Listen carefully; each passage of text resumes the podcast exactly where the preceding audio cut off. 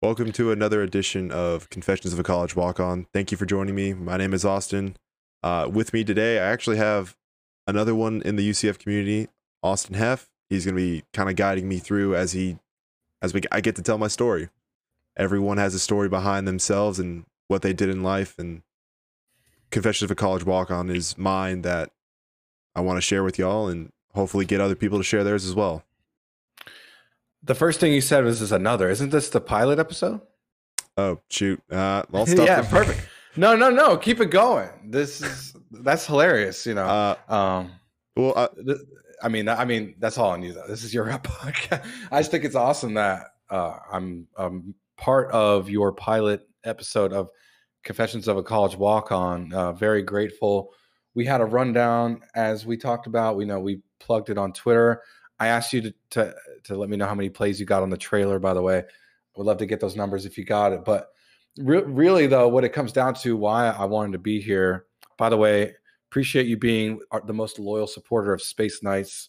You know, weeklies on Wednesday at 8 p.m. Shameless plug. But what really why I wanted to be here is because you told a story on Space Nights about your experience at UCF and getting the call that changed your life that you got to finally receive a scholarship to play football. So tonight, you know, I would love to the ability to unpack, you know, what led to that because I talked to you in the pre-show, but kids dream about this. Kids dream about the opportunity and you got that and you worked really hard to get there. So obviously a lot happened to get there um, and would love to be able to to get that story out so people can be inspired really is what I was why I wanted to be here.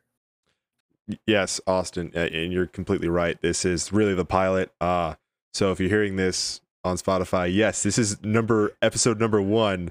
But yes. Austin and I have gone through this once or twice already, trying to get a good, uh, just a good idea down. Uh, can you ask that first question again? No, I mean, really, I would love to know. We talked about in the pre-show, but you know, where where did you get your starts with start with sports? Like where like you obviously are, you know, a scholarship D lineman for UCF, D1, you know, highest level of collegiate football you can make, national champions 2017 as a walk on. But I want to know where when did you get your start in sports and what sports did you play?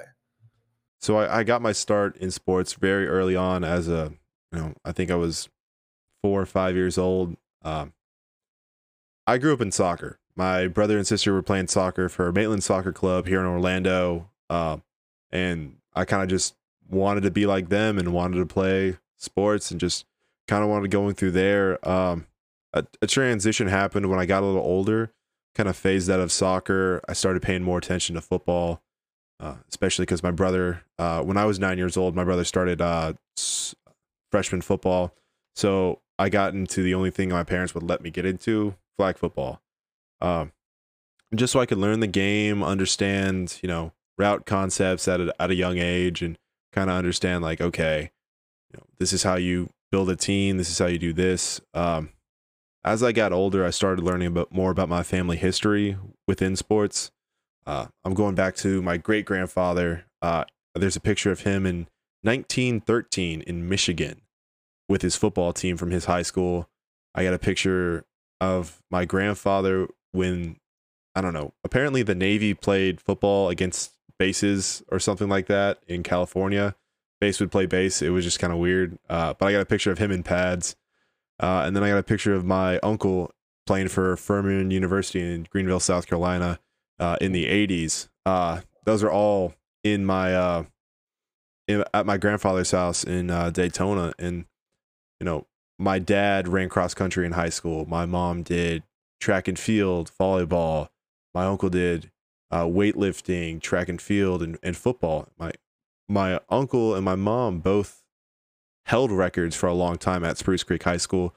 My mom still holds the women's discus record at Spruce Creek High School some 40 years later.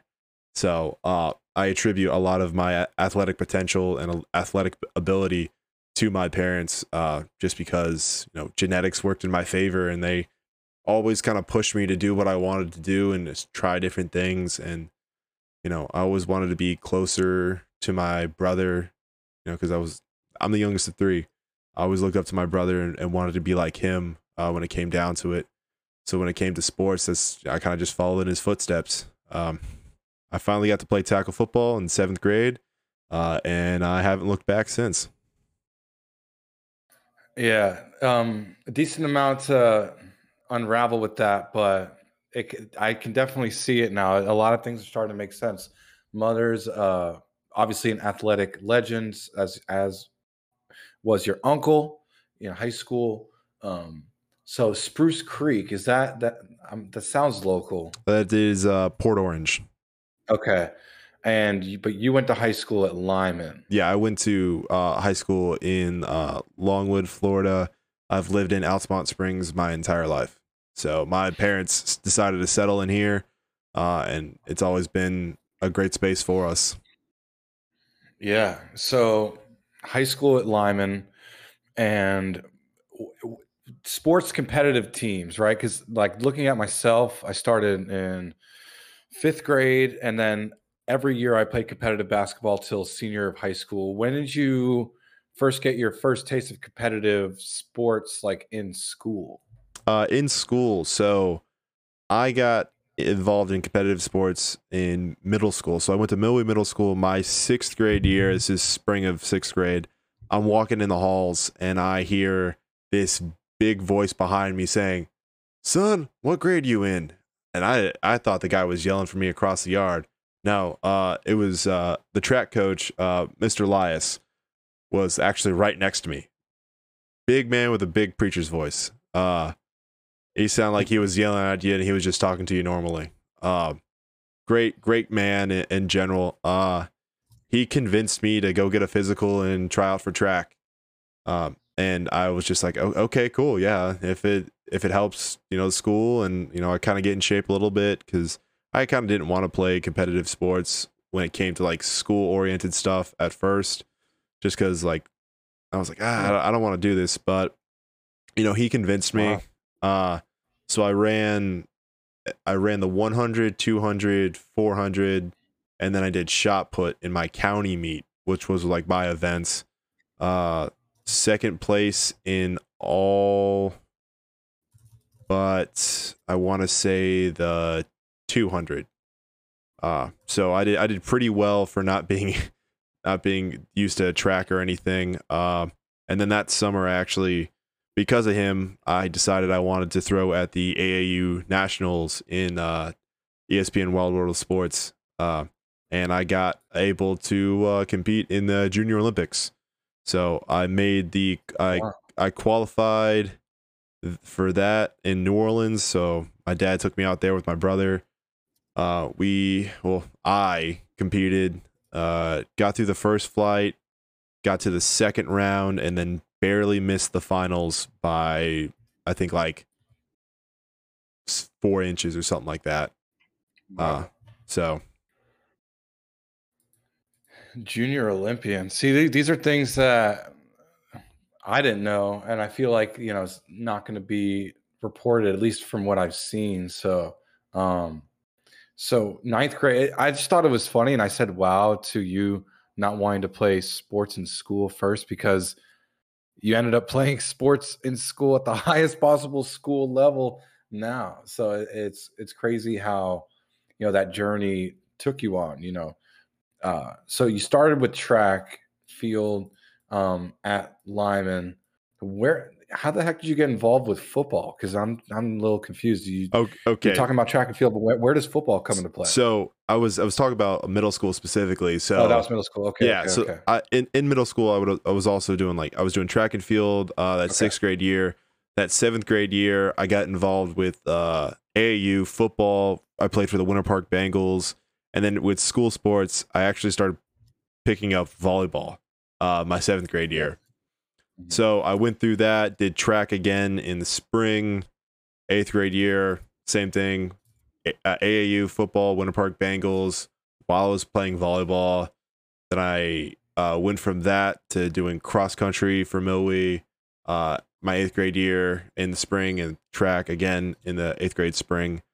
Uh, and then I transitioned at the end of spring to uh, CFYFL, playing for uh, the team that was uh, I think was the the Longwood Chargers was Lyman's kind of team that they put together, uh, and that's where I kind of learned uh, the offense. Like I would be running in high school uh, for the first couple years under Jeff Gerke, so I was actually a quarterback when I first started off.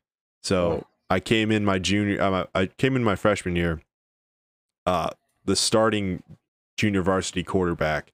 Uh, wow.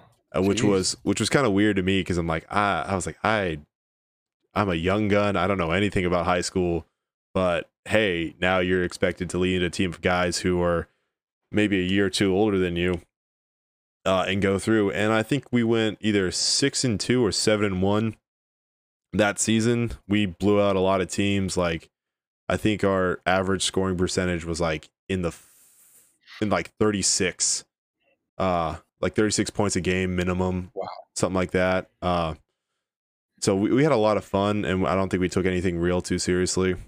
Oh uh, yeah but from there i continued actually playing volleyball. So my freshman year i got on varsity volleyball for lyman after they just come off a state championship victory and that's wow. kind of how i played it up until my junior year when football got really serious for me. So wow, you were asked to play varsity volleyball as a freshman. Obviously, very athletically talented. I think it's ironic you were scoring 36 points a game at quarterback. Obviously, you were destined to end up at UCF. Uh, high octane offense, um, at least for the like the last like five years. But um, so freshman year, volleyball, but you also played football at Lyman. Yeah, so w- the the high school schedule would be football, would, of course, was in the fall, and then volleyball would be in the spring. So I didn't. I stopped doing track because I really liked playing volleyball, and yeah. also it was it was it was quick. Like you could get a volley done. Like a volley could last ten minutes, or it could last like thirty seconds. Uh. But it, it happened to be the the quick twitch, like agility stuff that kind of got me prepared and kept my heart rate up, my cardio going to get ready for a lot of football. So, yeah, no, that cat like reflexes in volleyball that you need in, in football too. Um, definitely, I could see the translation there. It just doesn't seem that conventional, but I think about Vince Carter, and I don't know if you know that he played as well, and that helped him, you know, not only just the jumping part, but like you said, the reflexes and the the just a team aspect. Like uh, you got to have really good chemistry in volleyball uh, because of the bump set spike situation. But uh, you played varsity football at Lyman all four years. Uh, technically yes, because at the end of the junior varsity season, uh, they would bump up everyone they wanted to to play varsity. And I started the last varsity game of the season against Winter Springs High School. I played during the season against, I believe it was Brantley because my JV game had gotten canceled because of rain. Uh, a field got rained out or something like that. So I played two or three varsity games my freshman year. Uh, as a, uh, I actually played outside linebacker that first year. Uh, and you know, Coach Gerke thought like, oh, you're a way better defensive player than you are an offensive player, but you know, because you're like the next quarterback up, we're going to put you at backup quarterback, but you're going to start at DN for us my sophomore year. Wow. So major way to the starting lineup. Um, and but you said junior year is when things started getting serious. What made the difference between freshman sophomore year and junior year being the serious year for football at Lyman? Uh, I in between my the end of my sophomore year and the start of my junior year, I actually started going to college camps. Uh, and that's when I kind of started realizing like, oh, this is how you kind of get recruited. Uh, that way coaches know who you are and like know a name to a face. Uh, but junior is when I started, you know, my first offer happened uh, week six on a Monday uh, of my high school season. It was a game right after Winter Springs High School. Uh, I was sick, unfortunately, that day. Uh, so I got a, a, text from Coach Gerke. He said, "Hey, here's a number. You need to give him a call real quick. Uh, they're probably going to offer you a scholarship." Lo and behold, it was FAU. Uh, offering me a scholarship uh, as in my first offer, and uh, was absolutely kind of didn't know how to what how to deal with it because it was just like, holy crap, I got my first college offer. It's like D one. It's not D two or anything. It's legitimately D one. I'm going to be be able to play D one football. Uh, but you know, all all good things come with bad things as well. You got to get to hell to get to heaven, but I kind of want to rewind a little bit because I think this part of high school sports is a bit underrated. I remember being a freshman. My high school basketball team wasn't really a team; it was a magnet high school. We were when I graduated, we were 49th in the country in academics. Um, we, I had to like really help recruit. Like that's how like not really serious we were. Um, but I remember freshman year, um, I was very serious. I, I, take what I do, everything I do, I do put my all into. And so the coach liked that, and we didn't have a good culture, so he started giving me a lot of like privileges. Like I got to do the shake before the game. You know, as a varsity freshman, I was like, whoa, like.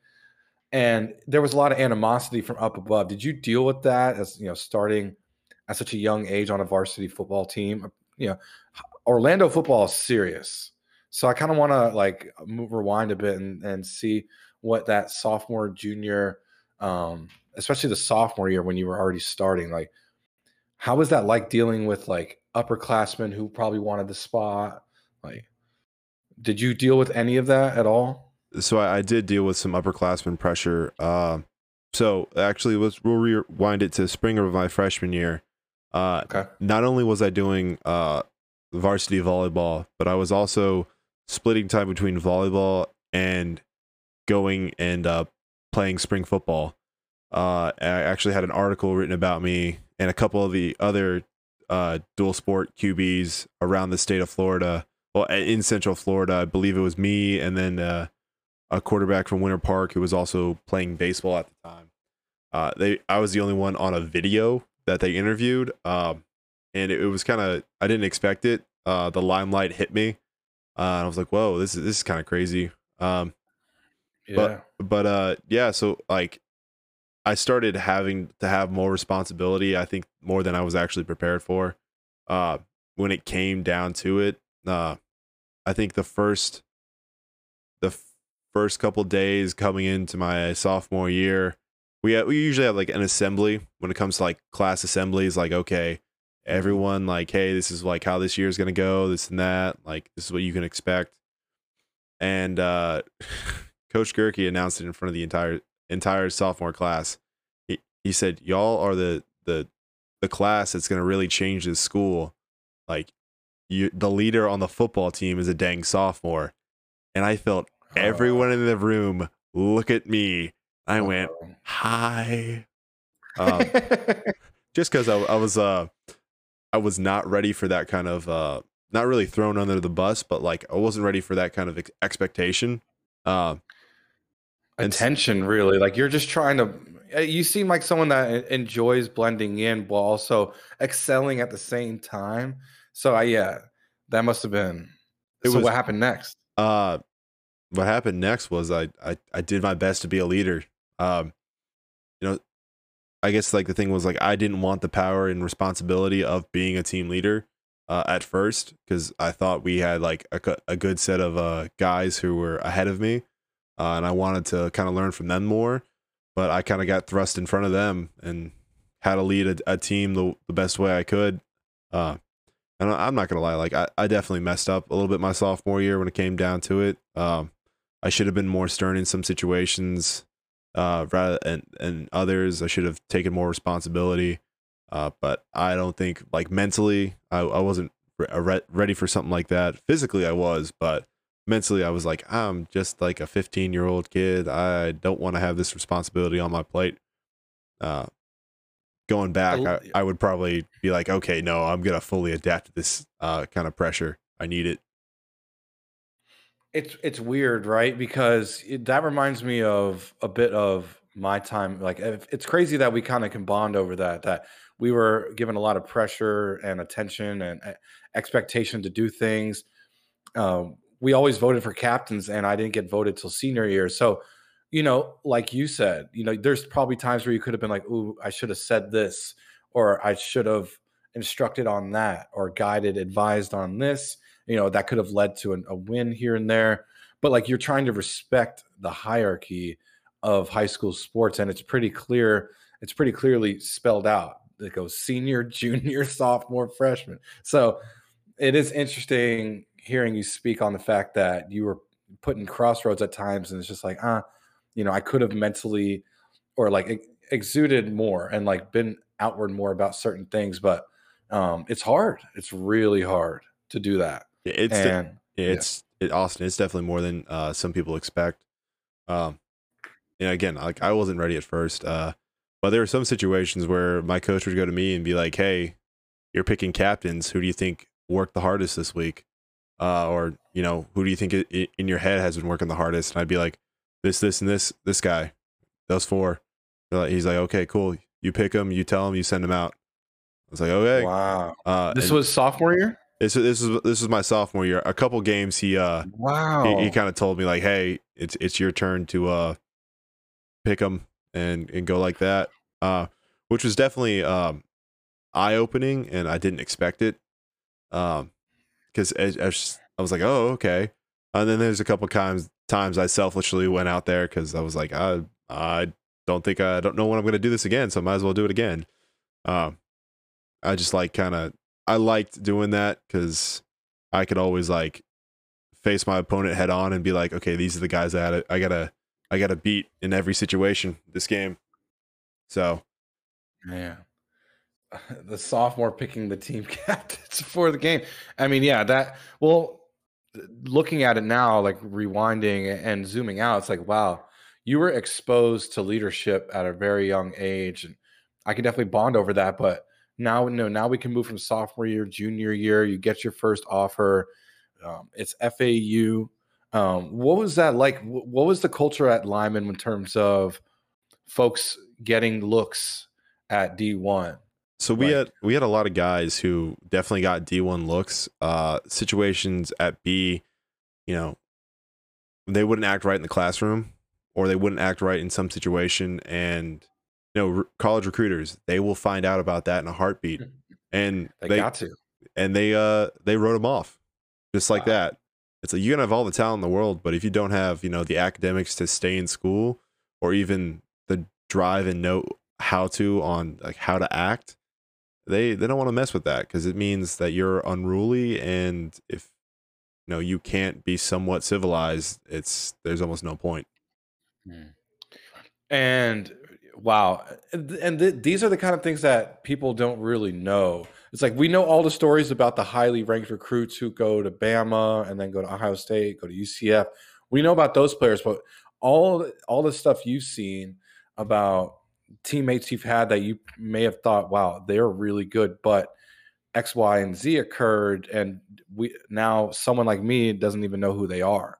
Um, I think that that's interesting, and you know, looking at it from a coach perspective, you know, looking at it from their side, yeah, like you said, uh, you're already dealing with so much, so many moving parts as a coaching staff. It's like if you could try to, you know, eliminate as much difficulty as you can, you'll do that. So it's pretty interesting uh, to see where those crossroads really are. Uh, but for you, you got the FAU offer. Um, I like to look at it from you know internal team. You know, how was it received? You know, what was the the love like? Did was there like you know, morale around that at Lyman? I I definitely got some congratulations from uh, a lot of my teammates because uh, they were happy for me, especially the senior guys. They're like, that's cool. Uh, they're like, it's about time because uh, they know they knew I'd been working hard on and off the field to try to make sure I was all right.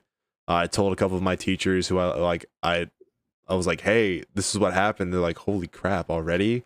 Um, so they awesome. they were they were really excited. Uh, my coach was excited. Uh, coach Gerke was excited for me. The their entire staff, the athletic director, the principal, everyone was all happy for me because it was like, "Hey, he's proof that we actually have talent here. Uh, mm-hmm. We just need to get on it." I mean, with Lyman, we've always had talent. We just haven't been able to use it the way we need to. Uh, and mm-hmm. you know, sometimes people act up and you know, we had, my my sophomore that sophomore uh that sophomore summer before sophomore year, we let go probably one of the best like running backs we have ever had. Uh, just because he he was unruly. That was just it. Um, wow. In school, you'd say like in your four years there, one of the best, most yeah. talented running backs. Well, yeah, one, didn't get to see the yeah see their full career play out. Yeah, they didn't get to see their wow. full career play out at Lyman. Um, and they kind of hurt themselves when it came to some college offers. Uh, we got blacklisted from uh, the University of Florida for uh, a couple years, actually. Uh, the entire team did. Yeah, it was kind of like a because there were a couple guys who they were really looking at, and I don't know if it's like officially like our our running backs coach was like, "Hey, you just got. I hope you know you acting like a fool at practice and stuff. Kind of just got us blacklisted. Uh, so I think we were blacklisted for like a year or two or something like that. Um, and then when I went when uh, I got back into when I, uh, when I went to their Florida camp uh, summer before my junior year, uh, everything kind of got back on track a little bit. Uh, but yeah, it was schools can blacklist schools. Coaches talk, college, especially college coaches too. Yep.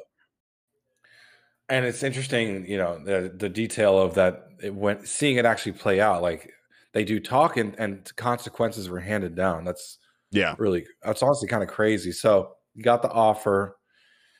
That was your first. Yes. Um, at the time. From what I know, what you said on Space Nights, folks who tune in, who tuned in that to that spaces, you were pretty invested in them. Yeah. So as as the story continues, now after the fifth game of my junior year, that Monday I got that offer. Unfortunately, during that sixth game with five minutes left in the fourth quarter, I ended up tearing my left ACL and being uh, out for the rest of my season. I couldn't really walk for an entire week. Um, it sucked.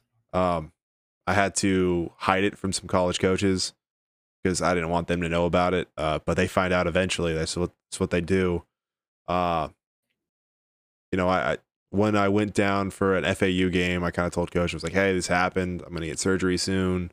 I just want to be up and honest with you guys. You you were the first ones to offer me, and he guaranteed me. He was like, "Hey, uh, you're good. Like we offered you for a reason. Get back healthy, come back uh, and come down. We got you." Uh, and so I think that's kind of put me in my comfort zone a little bit about them.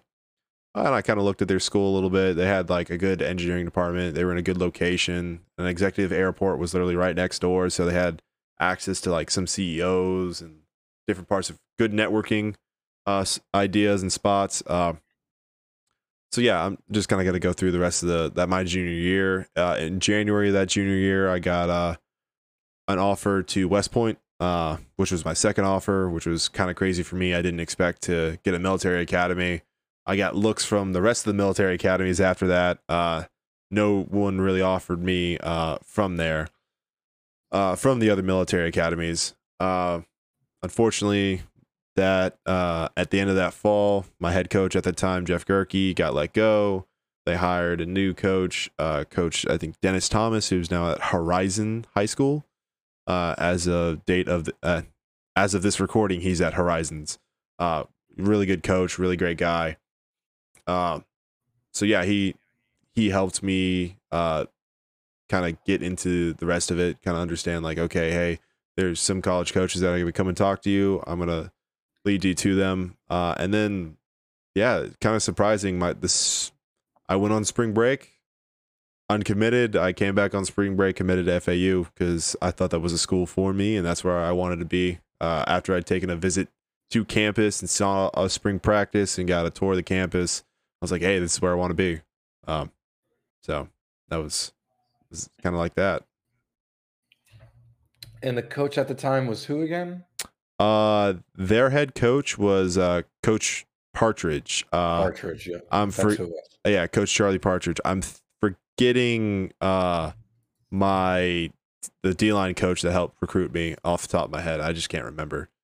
Uh, I just remember Coach Partridge because I had a, a, a, some really good conversations with him. Uh, you know, anytime I was visiting. Mm-hmm. Yeah, no, I know. On Space Nights, you talked very highly of him. Um, you were really, invested in the school, but also you and him had a great relationship. So that always makes things pretty smooth.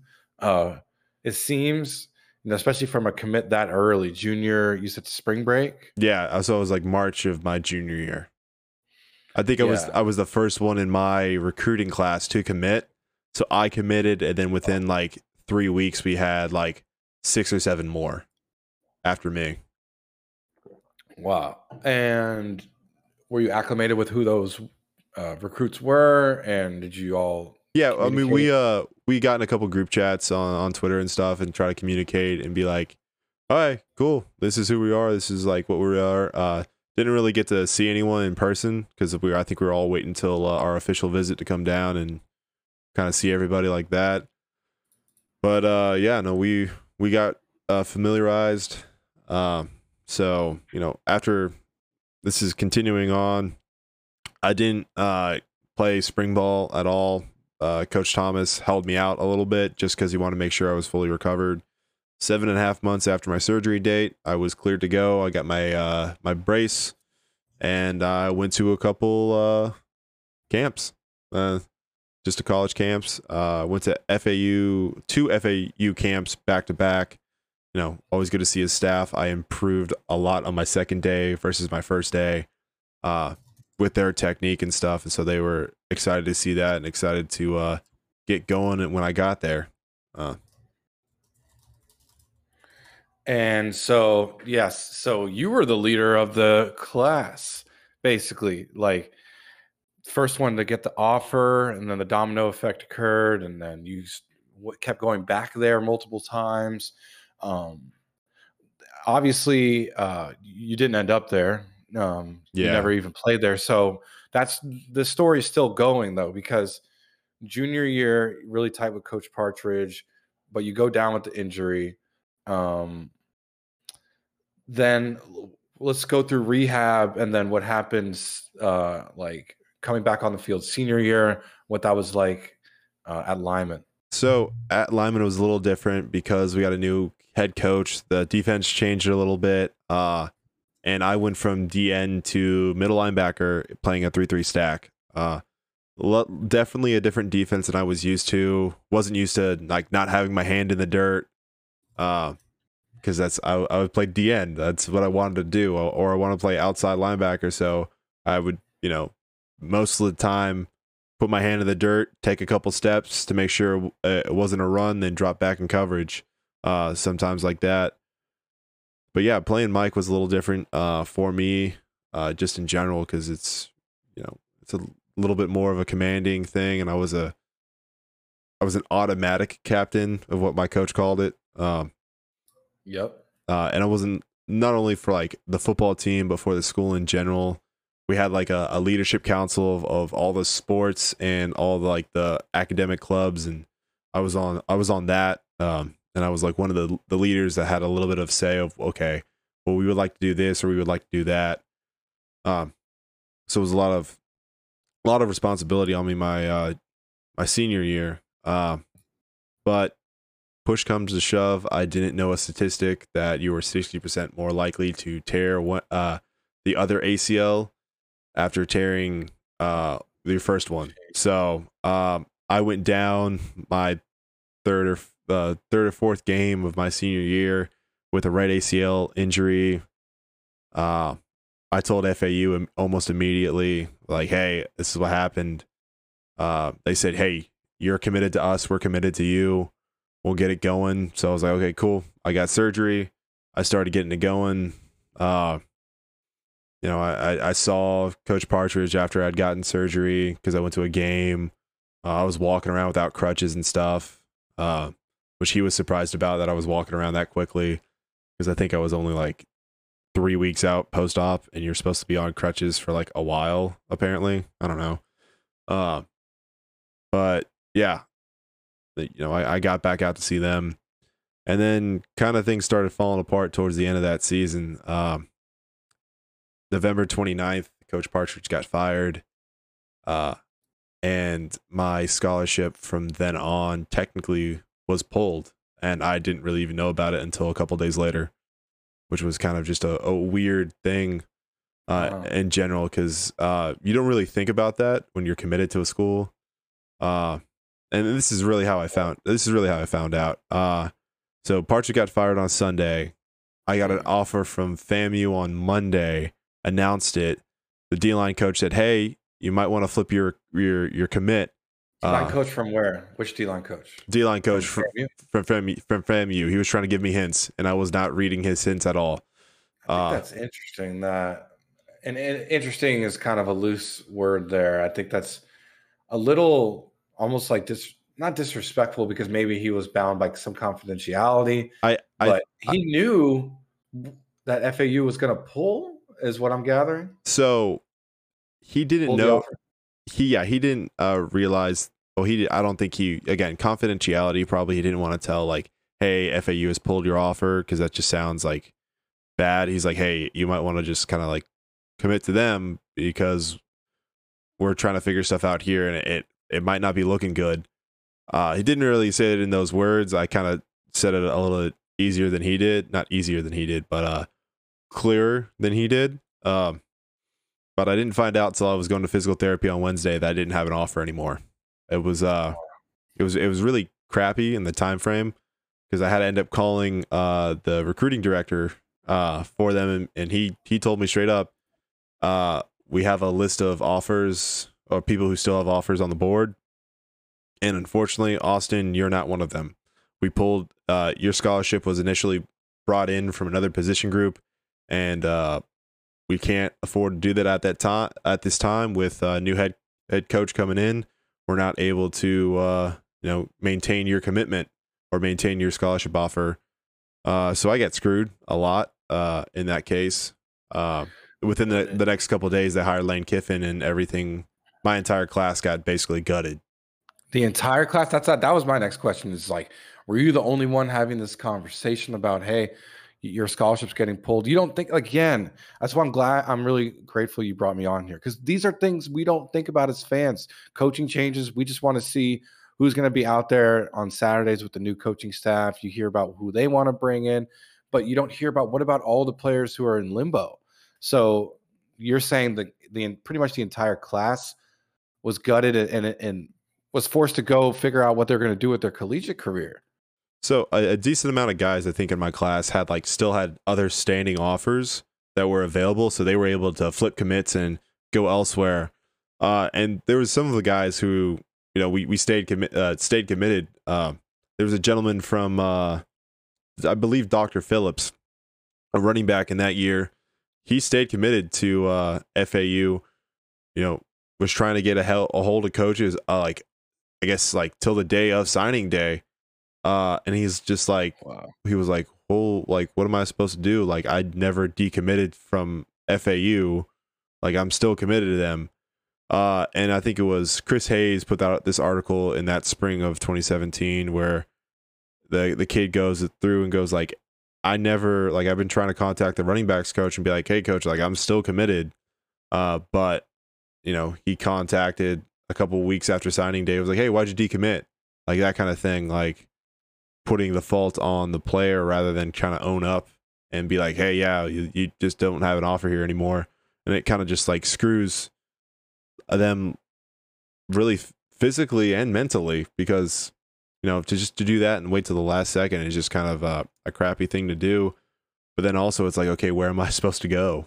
Um, and that was like the hard part for me because after you know that day like it was december 3rd or 4th i was like I, I don't know what i'm supposed to do now so you know i decided just to stick stick to sports for a little bit longer. Uh i mm. i got uh cleared from my right acl injury in probably like four months which was absolutely like crazy.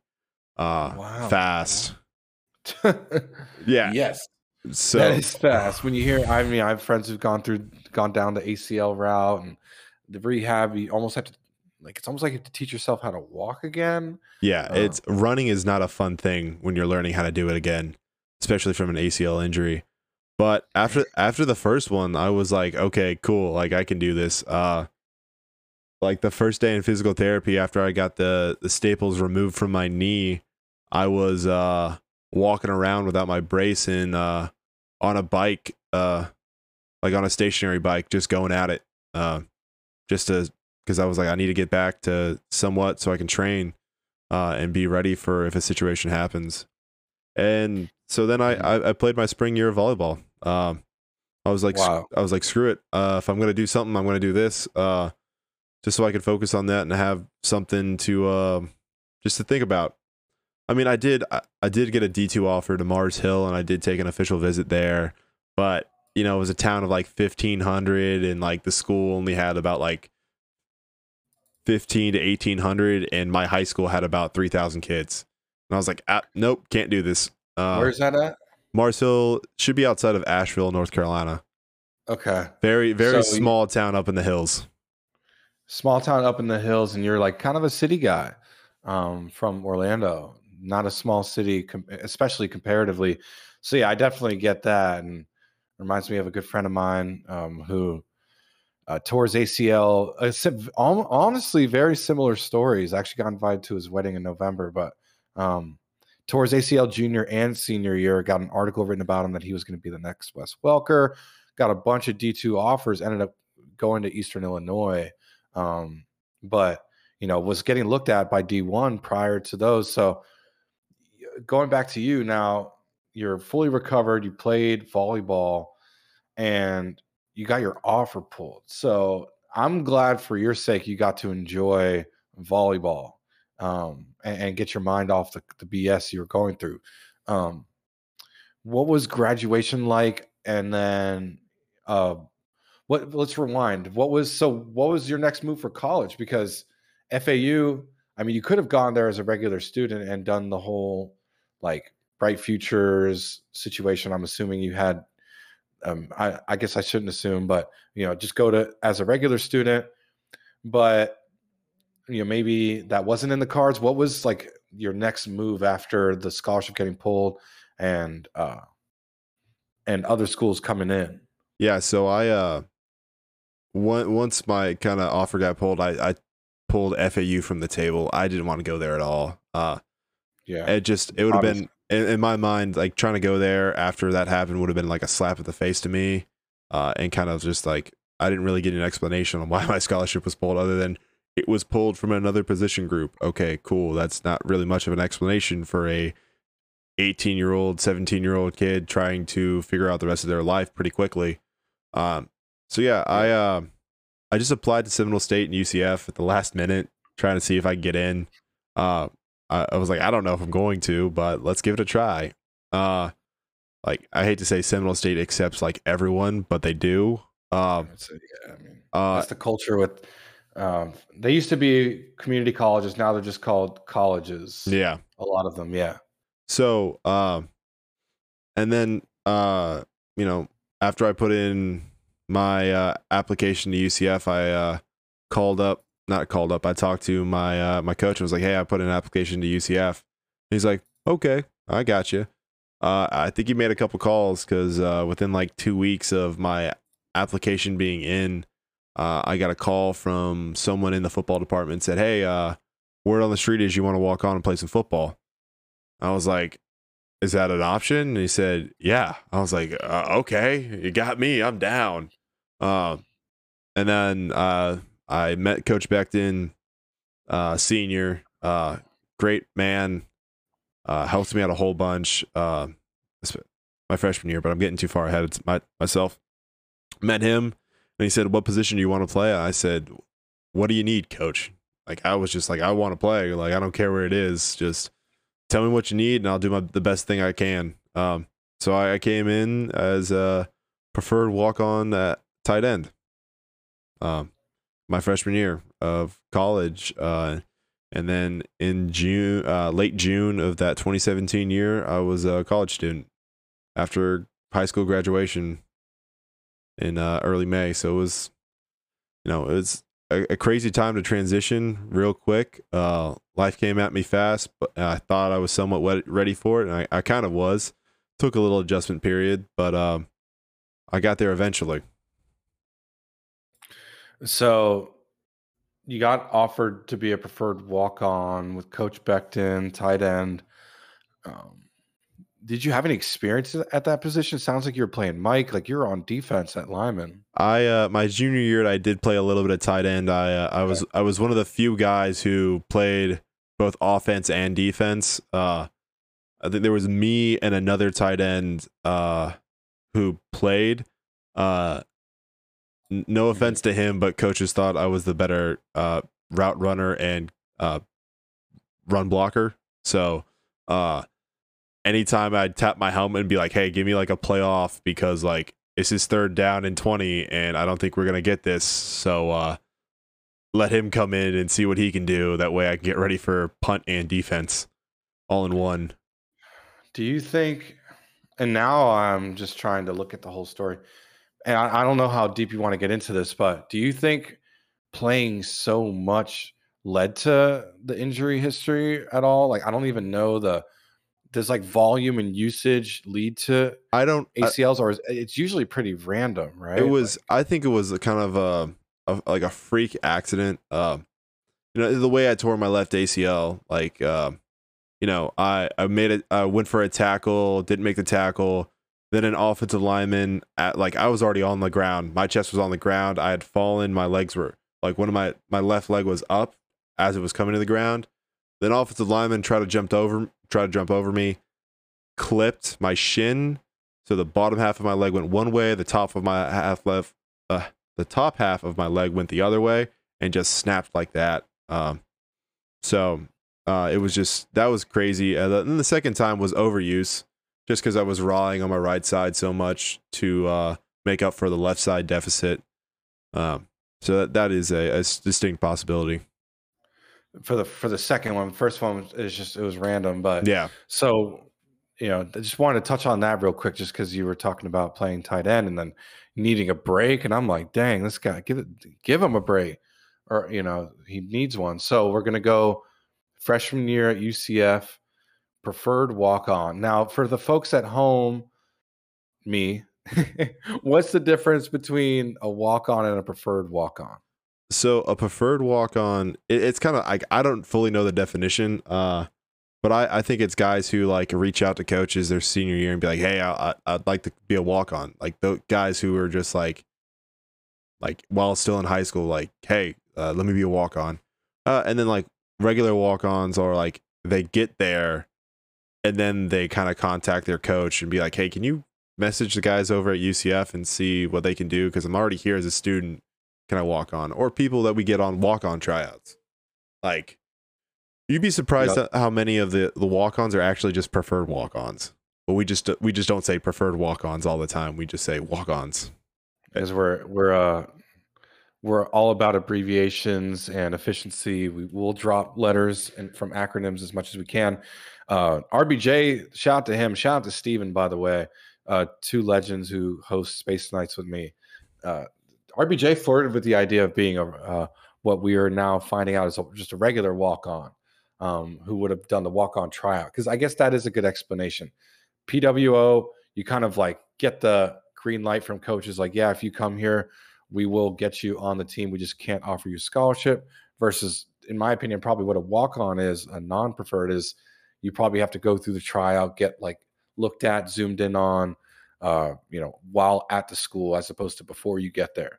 Um, yeah, you, but, with with those walk-ons when it comes to school, here's here's the thing: if if if you're listening to this and you want to become a walk-on, uh, this is just future reference. You got to check out when the the team does their practices. Make sure all your paperwork is in order: medical history, uh, insurance, sickle cell paperwork, all your vaccinations and stuff. Uh, and you got to be ready to work. Um, that's just three major things. What kind of disqualifies people from like actually being able to come on the team after doing walk on tryouts more often than not is their class schedule conflicts with uh, with the practice schedule.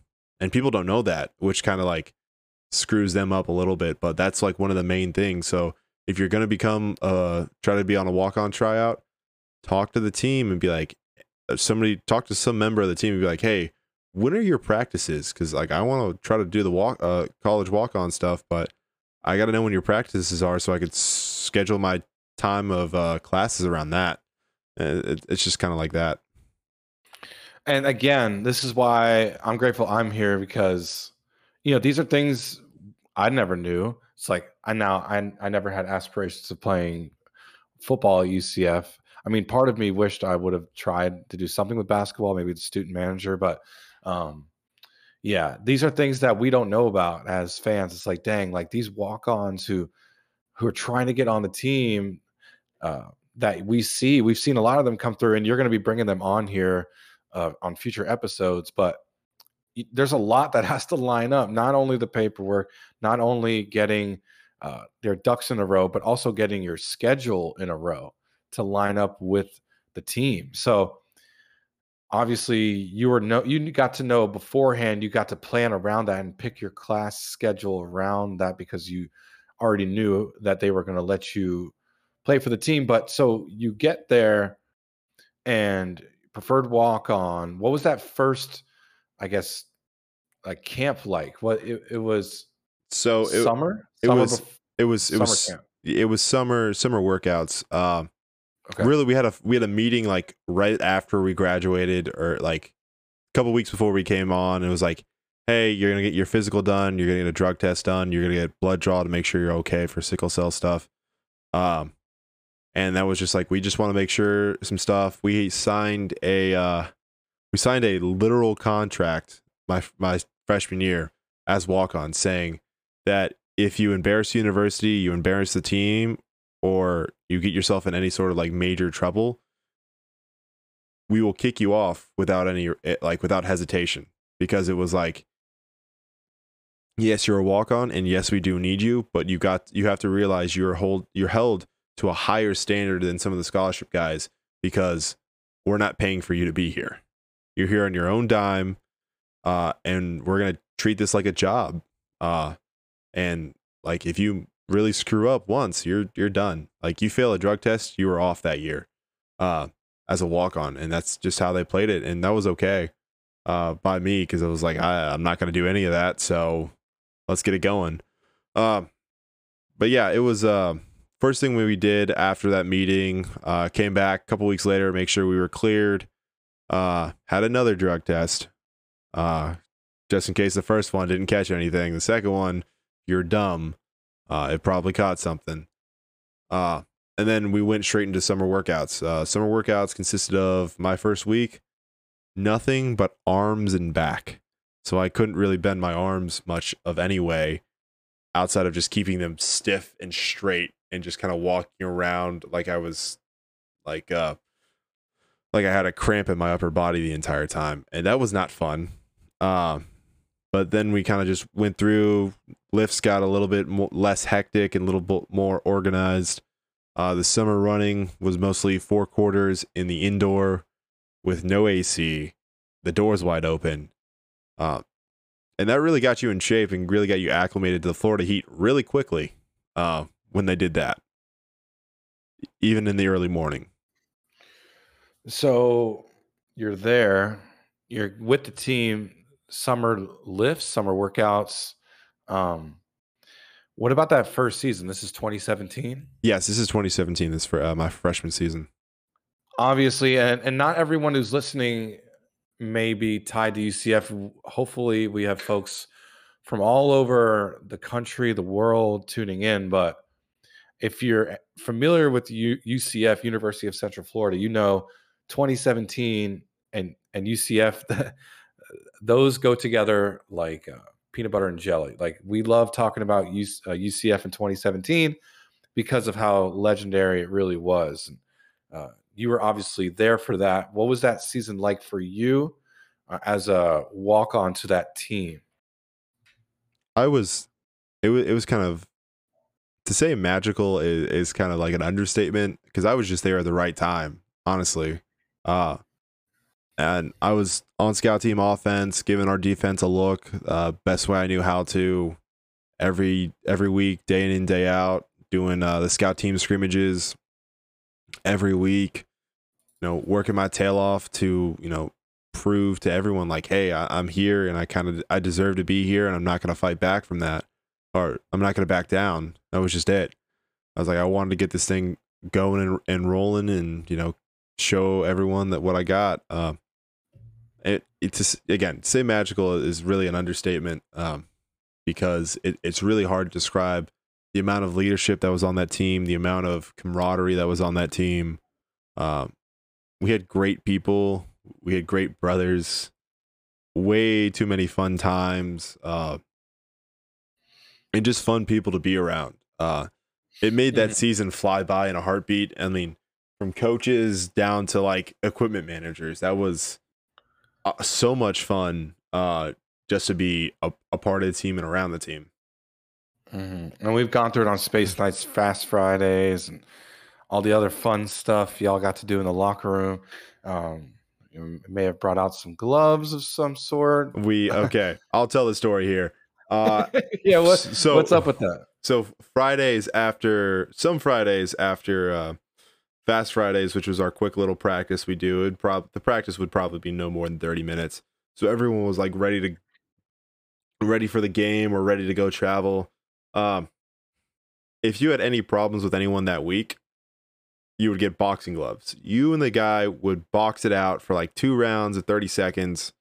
Uh, nothing like kill shots or anything like that, but just like really good, just like getting the the anger and stuff out on each other. Um, it, was it was a lot of fun because like we knew. I think at one point the coaches found out. Uh, I'm not entirely sure, uh, and I'm pretty sure they said don't record it and uh, or anything like that. Uh, I'm again, I'm not entirely sure if the coaches ever knew, uh, but we made it completely obvious. Like, don't record it, don't post it, uh, and then in five years, when this is all kind of over, we can kind of talk about it. And this was all like, it was all the older guys like making the rules here, and I just kind of followed because I'm like, hey, it's they're the leaders of the team. I'm gonna follow what they say. That's wild. Um, and it's wild because like no one knew that until recently. It's been kind of uncovered a bit. Looks like KZ told the story. Um, but again, scout team tight end. When when did the transition to defense come into play? Um, the the when, the transition came into play when Coach Frost and Everly did leave uh, after that season, and Coach Heupel got hired uh, so we went through. I think we had uh, John Cooper was my new tight ends coach, and we had like eight or nine guys in the room uh, for tight ends, and he kind of went through, had meetings with everybody, uh, and he kind of sat me down. He's like, "So, like, why are you here? Uh, why are you playing tight end?" I, I kind of looked at your film in high school. You played a lot of DN and a lot of linebacker. So, like, what what, what brought you in, into the tight end room instead of like D line or defense in general. I said, Coach, when I walked on, uh, this was the spot that was available, and I said, hell yeah, uh, because I just said, wherever you need a guy, I'm I'm your guy. Right. So and and then he he told me, uh, like okay, okay, well, uh, I'll work with that, and uh, you know, we'll keep training at you as a tight end, and we'll we'll figure out something maybe later down the uh, down the road, and kind of see where everything spaces out. Um, and then within probably a week after that conversation, we were mm-hmm. warming up for uh, we called it uh, shoot, I forget what we called it on Wednesdays uh, with Heupel. Uh, other than uh, workout Wednesdays, where we'd run a whole bunch of agility stuff uh, during winter conditioning. Um, but Coach uh, Coach Shannon uh, came up to me, our defense coordinator, said, "Hey, so Coach Cooper told me like you're willing to do play whatever position you need to to you know help this team out." And he told me like I really need a D end. Can you be that guy? And I said, "Yes, sir." He's like, "Okay." I was like, "When do you want me to start?" He's like, "Right now." So he ran me over to where the D uh, the D linemen were warming up, and uh, I warmed up as on my first uh, workout Wednesday as a uh, as a defensive end. Um, and wow. then I, and then, I kind of just learned from uh, Coach Burnham when it came down to what they were looking for to, for DNs to play. Uh, and I I think I had a, a decent spring, made some mistakes, but I was kind of rusty at D end anyway. Uh huh. Eh, this story about the transition from tight end to D end, uh, really makes Randy Shannon seem pretty classy. Um, he, uh, it seems like that that looks like a classy move just from my perspective, you know, from the outside looking in, for him to come up to you and talk to you, you know, come to you where you were at and find you and be like, hey, like we need a D end. Um, you know, it seems really cool that you know he gave you that extension. So, so uh, uh Austin, there's a little bit more backstory to that. Uh, cool. so that uh that sophomore between sophomore and junior year of high school, when I went to a couple of those camps, I went to a, a couple Florida camps. I went to a Friday yeah, night. You mentioned that. Friday yeah, night. I wanted to ask more about that. Yeah, Friday night lights camp, and then just a regular one day camp. Uh, and I went there as a linebacker, not as a DN, because I was like, okay, I'm going to be a hybrid linebacker DN type. And that's when I met uh, Coach Shannon originally. Um, and he liked me. They Florida liked me. I think it was Coach McElwain at the time was the head coach there.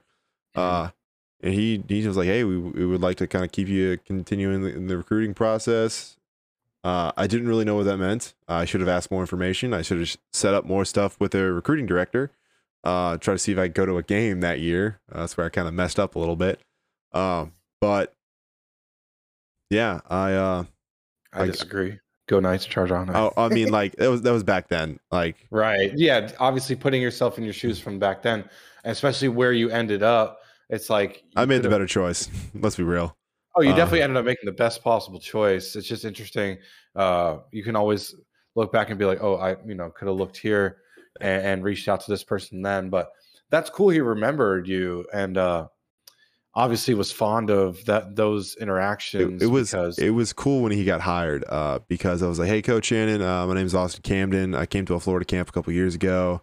Uh, I play tight end here. I just wanted to reintroduce myself after not seeing you for a couple years. And he goes, Camden, I remember you. You don't have to. I, I know who you are. Like I still follow you on Twitter, man. I was like, I was like, hey, I was like, I just got to reintroduce myself, coach. That it is what it is in that case. He's like, no, I, he's like, I appreciate that. And I was like, you're welcome, coach. Uh, I'll see you around. Uh, that, that was my kind of first conversation with him in a while. Uh, wow. it, it kind of went well, and that was like within his like first two weeks of uh getting hired and stuff. Um, yeah. So then like it's a whirlwind for someone like him. So it's cool that y'all had that really fun conversation. Yeah, no, Coach Shannon had always been like a really cool guy, really kind of laid back. Um, he knew when to get serious, but he knew like when it was time to relax and kind of sit back when it came to like talking to players and things. Mm-hmm. So where with Shannon coming into play and, and coming over the defense, was there ever any kind of and I don't even know how this works, and this is why I'm glad that we're doing this. Obviously, we know where the story ends, but was there ever any time in between when where the story ends with you getting the offer and not getting one, and any kind of conversations, any kind of maybe possibilities that maybe it was like looked at that maybe they extend one for someone who'd been there for a year or two at this point? Uh we're talking with Coach Shannon when I I'm already in college, right? Yeah, and, where the story goes. Because walk-ons get scholarships. I feel yeah, like every I, season I, they, they, they, have space. They they definitely do uh, in some cases. Um, I don't think mm-hmm. they the, the coaches coming in didn't really know much about me, so they were like, okay, well, we're just gonna focus on some of the guys that we think are gonna be playmakers. And so, like the guys who were playmakers ended up getting uh, scholarship offers that they really know knew like okay this guy is a sophomore now. He'll be a junior next year. Let's offer him in the spring. And then that way we'll have him for you know his la- his next two or three years. Uh they were trying to be strategic when it came to some stuff uh, of course you know uh montalvo should have gotten uh his uh a scholarship at the end of that spring um after my freshman year, but he didn't end up getting it till almost fall of 2019. Um, I think wow. Ward, I think Ward got his fall of 2018 or something like that. Um, there were there were guys who I think should have gotten scholarships that didn't. Um, mm-hmm. But it's it's kind of like they have to see who they've already offered scholarships to, who is leaving, and there's a whole bunch of different uh, factors that play into kind of extending a scholarship because you know if you're giving a scholarship to a guy that you know is good, that's already on your team, has already been in the system, that's a lot easier to uh, to do sometimes than actually, you you know, offering it to someone you have no idea who they are outside of film and a couple of conversations with, uh, you know, an admin from a high school or something like that. Yeah, no, and that's understandable, and and that's also an interesting layer of a story like yours is that you know you dealt with three. This is your third coaching staff. We're we're on number two. We talked about number one, Coach Becht and Coach Frost, uh, playing offense now. Uh, Coach Shannon, um, and uh, obviously he doesn't stay. We know the result now um, with Coach Gus T. Will, um, but so I want to get to you know we got through Coach Shannon, and uh, this is your sixth year entering into. We're year two, three. Um, you've seen a lot of coaches, uh, a lot of dedication to being a walk on. Like you've seen a lot, so you put in a lot of work. You're uh, we can maybe fast forward a bit here, but well, let's let's go to let's fast forward all the way to the end of that 2020 season. Um, actually, from let's skip from uh, spring of 2018 or fall of 2018 all the way up till uh, the the December of 2020 after the BYU game. Yeah. Uh, during during uh, during the lead up into the BYU game, uh, Coach Heupel even asked me. He's like, "Hey, what do you what what are your thoughts? Of, like, what do you think you're gonna do? You gonna come back for another year?" Uh, I was like, I, I don't know, Coach. Um, just because I, I didn't really know where my head was, I was kind of getting lost in it a little bit. I was like, I don't know what I'm gonna do. Uh, it's a big I, undertaking. You're paying to go to school. You're putting in, from what I've heard, like 60 hours a week total. If yeah, it's school. Yeah, it's it's a lot. It's it's definitely a lot. So I was like, ah, coach, I don't really know what I'm gonna do. Uh, I think I'm gonna you know take the semester and kind of try to figure out where I want to be. Uh, I might try to pick up coaching or something like that. So if you guys have a opportunity for like an internship somewhere, like I'd love to be a part of it or something. It's like ultimately, coach, I, I don't really know. Um, so he's like, oh, we'll uh, we'll come back in spring a little bit. We'll t- we'll sit down. We'll talk about it. Um, so I, you know, I was okay. I was like, cool. I retired. Uh, there's a picture on my Instagram from like 2020, being like, uh, this is this is the last game I ever put on pads. And getting a picture like this. Uh, thank you UCF for everything because I thought it was done. I really did. That was the first wow. time I thought it was done too. This is 2020. Uh, this is yeah. This is start of 2021. Did you know if Heupel had no? He wasn't out the door. Yet. He yet. wasn't. He wasn't. He wasn't out the door yet. Uh, okay. I I think some people already kind of knew he was out the door, but I didn't. Uh, so came back in January, sat down, talked to him. He's like, "Hey, how about you? Uh, you know, try. Uh, you're into decently into weightlifting. I know you did that internship with that spinal cord center in 2019. Uh, how about you? You know, you do some college coaching for us as an intern in the strength staff. I was like, yeah, sure. Uh, let me do that. Uh, so I interned with the strength staff and Coach Schmidt, uh, you know, with his crew, uh, just to get the experience of it. You know, not too long after the semester started, uh, AD left, Heupel left, uh, and now I was with the strength staff as an intern with, you know, okay, we have coaches here who are definitely not going to be our coaches later on. What are we supposed to do? So we try to carry on as normal. Uh, and then, uh, of course, uh, Terry Mohajir gets gets hired. I I love Terry. He's an amazing guy. Uh, he he knows he knows athletes' names by heart, and if he doesn't know you, that's because you haven't been on campus more than a week. Uh, he will he will find your name, uh, and he will remember it and he'll put a face to it real quick. He's really good at doing that. Really smart man. Uh, and then you know, it's good quality in a leader, in my opinion, oh, uh, he, to know names uh, of people that you kind of are leading. Right? You look mm-hmm. at the AD as the leader of your athletics department. So, um, good quality in a leader. Uh, obviously, a great hire by UCF. He's been amazing. So yeah, just wanted to plug him real quick. Yeah, no, we we always got to plug him. He's he's a great and amazing guy. Um, so I guess, of course, you know, it shows as history plays out. He'd worked with Coach Malzahn before uh, and hires Coach Malzahn because uh, Auburn let him go. Uh, so it was a great spot. Um, and, you know, Coach Malzahn brings in a great staff, uh, brings in Coach Dawson, uh, Coach Meredith. And then next thing I know, I kind of see in the guys when I'm an intern with them working out, and it go and they're just like stuff from 2017 is flashing in my face. I'm like, God, I, I think I want to go back. I got another year. Well, I got like I was like, I got another year. I might as well just try to take it and see what happens. Wow. Um. So I, I talked to Coach Dawson. I was like, Hey, Coach Dawson, I got another year to play football. Like, can I come? Can I go back? And he was like, If you really want to go back, you really want to go back, Camden. I'm not gonna tell you one thing to do from another. That's that's the decision you got to make. Uh, I was like, okay, well, I'm gonna kick this decision around for a little bit, but I'm still be an intern here if that's okay. And he said, yeah, uh, I'll I'll like it here because you've been doing a good job with us so far. Uh, so we got after I think a uh, some Friday uh workout, and I approached Coach Malzahn. I was like, Coach, uh, I know I'm a strength staff intern right now. Uh, I got another year of eligibility. I know these guys. I've been playing with them since 2017. Like, uh, is there an opportunity? Like, can I come back and like walk on again? Uh, and he said, uh, you know, let me think about it over the weekend. Let me, you know, check some dots and make some make some marks and double check my uh, sources and stuff to make sure you can. But we'll we'll try to get you going. Uh, and then so okay, cool. I'll see you on Monday said, okay, cool. Uh, Monday rolls around.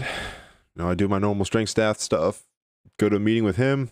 He sends me to SJ, who is our uh, director, uh, player. I think it was like director of personnel or director of ops, something like that. Uh, SJ kind of doubles checks some stuff with compliance, checks some stuff with academics. Um, he said, "Well, you got to go talk to T. Will, and you got to go talk to Coach Martin, um, see if they need an extra guy." And I talked to Coach T. Will that and Coach Martin that week before on that Friday and be like, "Hey, I'm gonna talk to Coach Malzahn. I'm, I'm gonna I would like to come back. Montalvo already knows me. Most of these guys already know me, uh, and yeah, I mean I've been training on my own. I'm in shape, so I'm I'm ready to get going." I said, "Hey, you're the mentality of you right now is what what I want. So I'm uh I'm gonna get it going with you." So I got cleared by compliance, got cleared by everything under the sun, and uh, literally I think that Thursday of that week I had that meeting with uh, Coach Malzahn, I was back running with the guys, and some of the guys who had just come in were like, "Why is the uh, why is our coach running with us? Is there something going on?"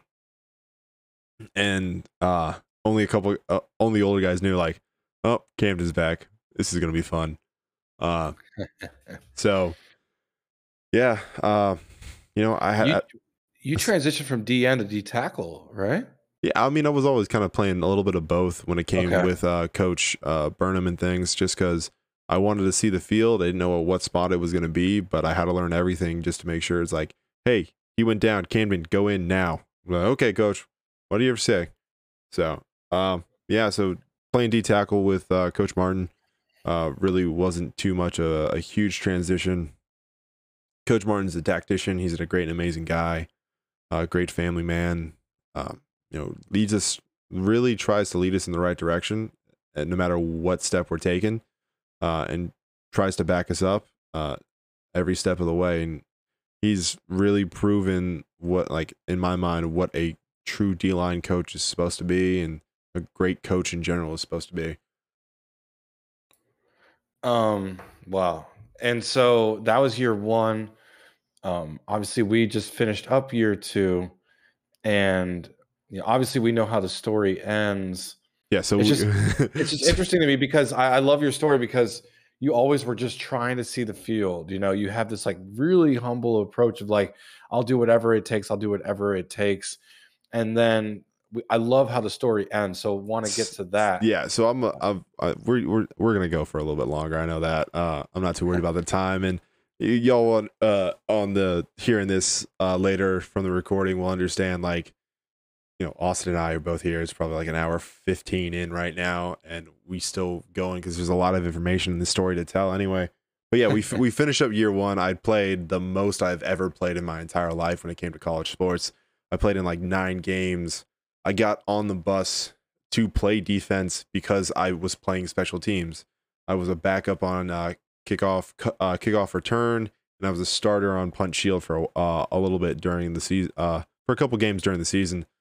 Uh, I want to say like over half the season. Uh, so that uh, and that happened. Um, and then you know came to the the end of uh, that year, and I was like, you know what, you know, I'm in my masters.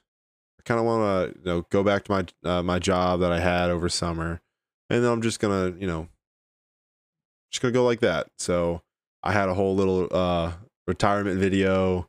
I think it's it's still on my Twitter. It's still on my Instagram. Uh, and it's just it's kind of funny because I, I, give a good send off I think to UCF in my time here, uh, and I thought again I, I, thought that door was closed.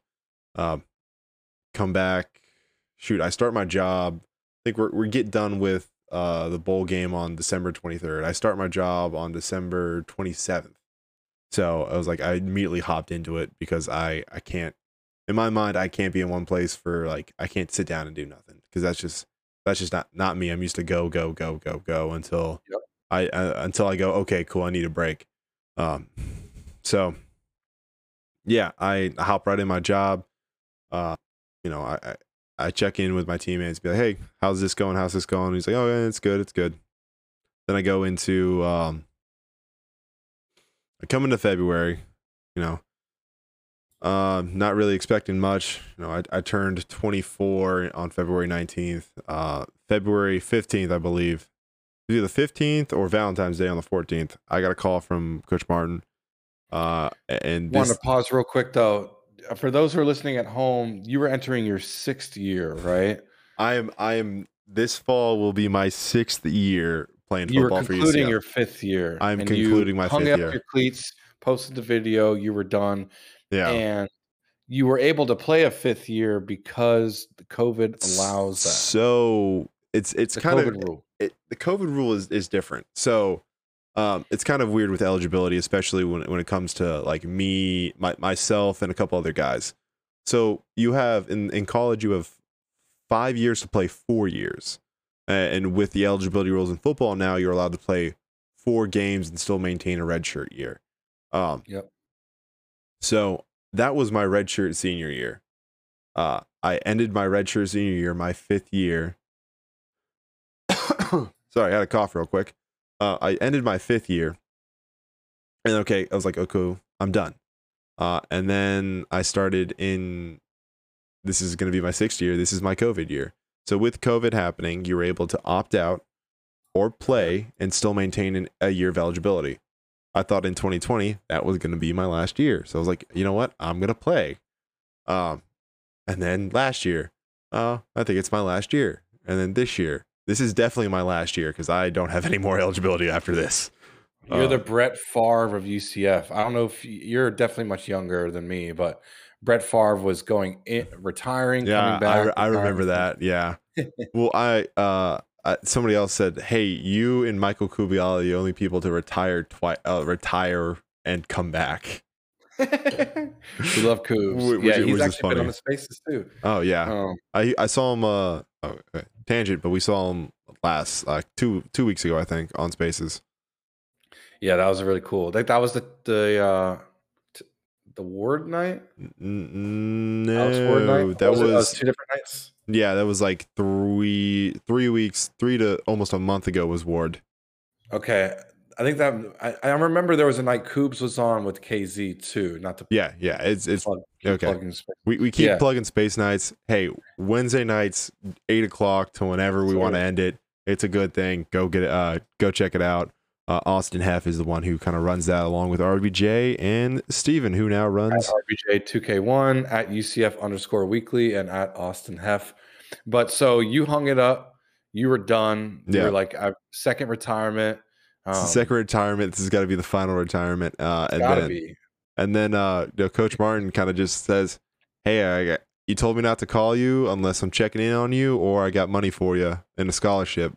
I got a scholarship for you, and I'm kind of checking in on you. What do you want to do? And I was like, crap. Wow. This is this is tough. Um, so I uh, I said, hey, let me sit down with you on Thursday, kind of sort this thing out. Uh, I got to give you an answer by next Monday, uh, or we gotta or you gotta find someone else. And I was like, okay. So sit down with him, get a time frame going. He needs me there for spring, so I got about a month to get ready after they've been already training for about two months. Uh, so I was like, okay. Yeah. So you were in the third month of three while they were, everyone else had done the first two months. You were only doing the last month. I just think it's, uh, I, I didn't even do any of the the winter conditioning training with them. I did training on my own, which was the funny part. Uh, and then I showed up first day, and people were like, "You're back again?" I'm like, "Surprise!" Uh, I'm just trying to think about you know the the thought to call you. I think a spot opened up I think we talked about. I think it was Goode who ended up hitting the portal. Yeah, there was uh, a there was a situation that happened with uh, Cam Goode. I am not privy to all the details, so I'm not going to go into that personally. Uh, but course, you know, right. he he decided the best opportunity for him was to go into the transfer portal, and now he's at Michigan, and he seems like he's enjoying his life there. So I'm I'm happy that he you know made a change for himself, uh, and it made him happy. Uh, and I, I, wish him nothing but the best. That's always what it's going to be. Yeah, and so I think really what it comes down to is yes, of course, you know it, it's kind of late. Um, you got to they got to fill the spot, but really what I'm seeing is that they knew you were you were gone, kaput, done, hanging it up, and they were like, "Whoa!" Like there's a void here that Camden left that uh, they felt. They're like, "Okay." Obviously, he had a big presence here. It seems like that was the case because second retirement, they could have easily left you alone, try to figure out maybe a young recruit, go find a recruit, or hit the portal themselves and bring someone in. But I to me, it seems like there was a void your leadership, what you bring to the table, camaraderie, um, attention to detail, uh, just the hard work. Really is is probably what they were going for. I'm I'm not sure what the entirety of the details were behind the coaching staff's uh, decision, but this is this is what Coach Martin uh, explained to me. So when they were looking for another uh, D tackle um, to kind of either bring in or offer a scholarship to, that was really in house. That we actually didn't have anyone in house, unfortunately, at the moment. But they were like, okay, we need a guy immediately. Um, you know, who do we who do we know that's like either available in the portal? or you know that's kind of local that way we can get on? And coach martin i according to him without a, a, skip like a heartbeat or anything he's just like well we just had camden leave. And coach malzahn went who? And uh he didn't he didn't mean who uh but then coach martin said uh the weight room ga and and apparently uh coach malzahn's reaction was like why didn't we offer him yesterday? Like that kind of thing. Like, uh, like why, yeah. why, like, why haven't we already done this? Like, why are we sitting down having this meeting when we should have already done this? Should have been our first thought. Uh, oh, he cool. he will always remember me as weight room the weight room GA because I literally first came to him as a weight room GA asking to see if I could come back and play. Uh, so hey, I'm I'm Austin Camden, the intern, the weight room GA. Uh, I've got multiple nicknames, and it's it's still hilarious. But yeah, uh, yeah, that that happened. Uh, the scenario might have not happened how I just described it, but it happened, and I'm I'm glad it did. Um, they gave me up until the end of spring break to get in shape and come back. That way, I can sort things out with my job because I didn't. You know, I'm a, I'm a guy. I don't want to leave anything like half finished, and I, I didn't want to be like, hey, like I just got this offer. I don't really know what to do. I don't want to quit. Like I really just don't want to leave y'all out in the open air because like y'all are getting more people into the gym and doing stuff that I love to do. And I really want to be a part of that. But I really want to do something I'm probably never going to be able to do again, which is come back and play college football. Uh so on I yeah, on scholarship.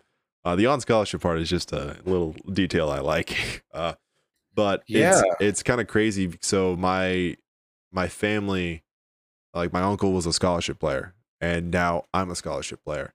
Uh, and anytime I bring that up to my uh, my grandfather, it brings a tear to, to tear to his eye because he knows like I've worked so hard for it, and I've always like always like to make him smile. Uh, he's part of my why I still play football. Uh, I always love to make him smile and, and really make his day because like that smile is so infectious, and I know he's so proud of like me for really pursuing what I want to do and who I really want to be, and he's he's all for it, which is great, and I absolutely love that. Um, so yeah, I was I was very excited to, to come back, and uh, I thought I had a. So uh, I don't know where you want to uh, continue off of that whole little tangent. Sorry about that. No, it, it's just it's amazing where we started the night in the pre-show.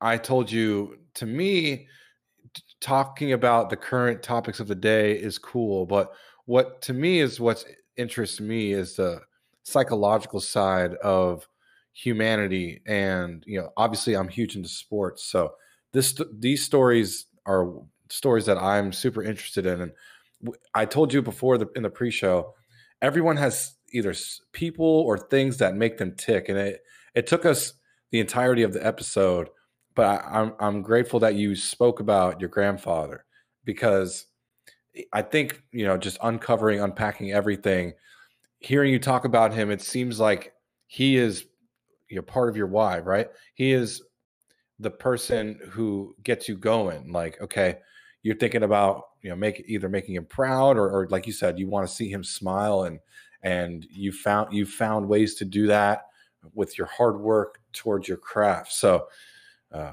I I just really love this story and uh, it went unreported and now we get to show it to the world. You get to show it to the world and uh yeah congratulations man. That that's the key to tonight is congratulations because you're hosting a pod called confessions of a college walk-on but you're not a walk-on man. You're you're on scholarship.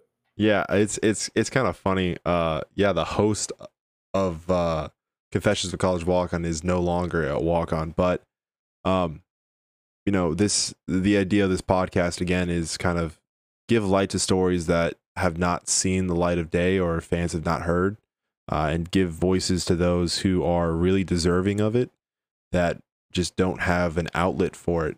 Uh, and you know, I love I love my brothers. I love the stories they they have and the, stories that we have together. Um, and I, will take some of those up until they say, "Hey, you can you can say this out loud," because uh, some of the stuff, you know, of course, is behind closed doors and but we don't tell for a reason. Uh, and that's just a, an easy agreement from everybody. But um, no, there's there's a lot of there's a lot of stories from a lot of guys that I think need to be heard, uh, and this is an outlet for doing it. And I'm always gonna try to push them because sometimes there's a lot of stuff you know, in football. There's not only, of course, the physical game. The physical game is a good majority of it. There's also the mental game, and sometimes people just need to get things off their chest and i think this is kind of a great opportunity to show like hey we're still human. We still have reasons. We still you know suffer from the same things that everyone else does uh, even though we we play a college sport. And sometimes it's you know a, a lot harder on our bodies than we realize and this is uh, trying to be a space for you know people to understand like hey we're we're here. We're human and we hurt too uh when it when it comes down to it. But then also like, uh, hey, you can relax here. There's no there's no wall. There's no guard. Be yourself. Be as goofy as you want to be, uh, and just kind of let the world know who you really are, rather than kind of what the person they see in a helmet and shoulder pads on the sidelines or on the field. And that rings true for football more than any other sport because of the helmet. We we're as fans we're so obsessed with winning and you know just the hoopla of the stadium energy and uh, just focused on you know play to play, but not really zooming out and being like, hey, you know, Austin Camden came in, worked his tail off for years, and got something that not every college athlete gets in any sport. And so, you know, got to tell your story tonight. Shout out to Coach Martin and Coach Gus for making it possible to get you on scholarship finally.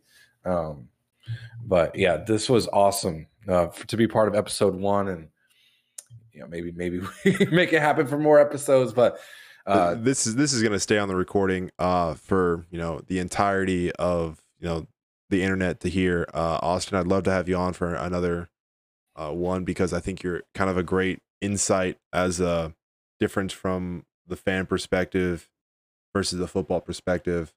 Uh, I think it's it's great insight to know uh, what's going on, at least from what what's inside the the fans' mind. Like, okay, what are some stories you want to hear?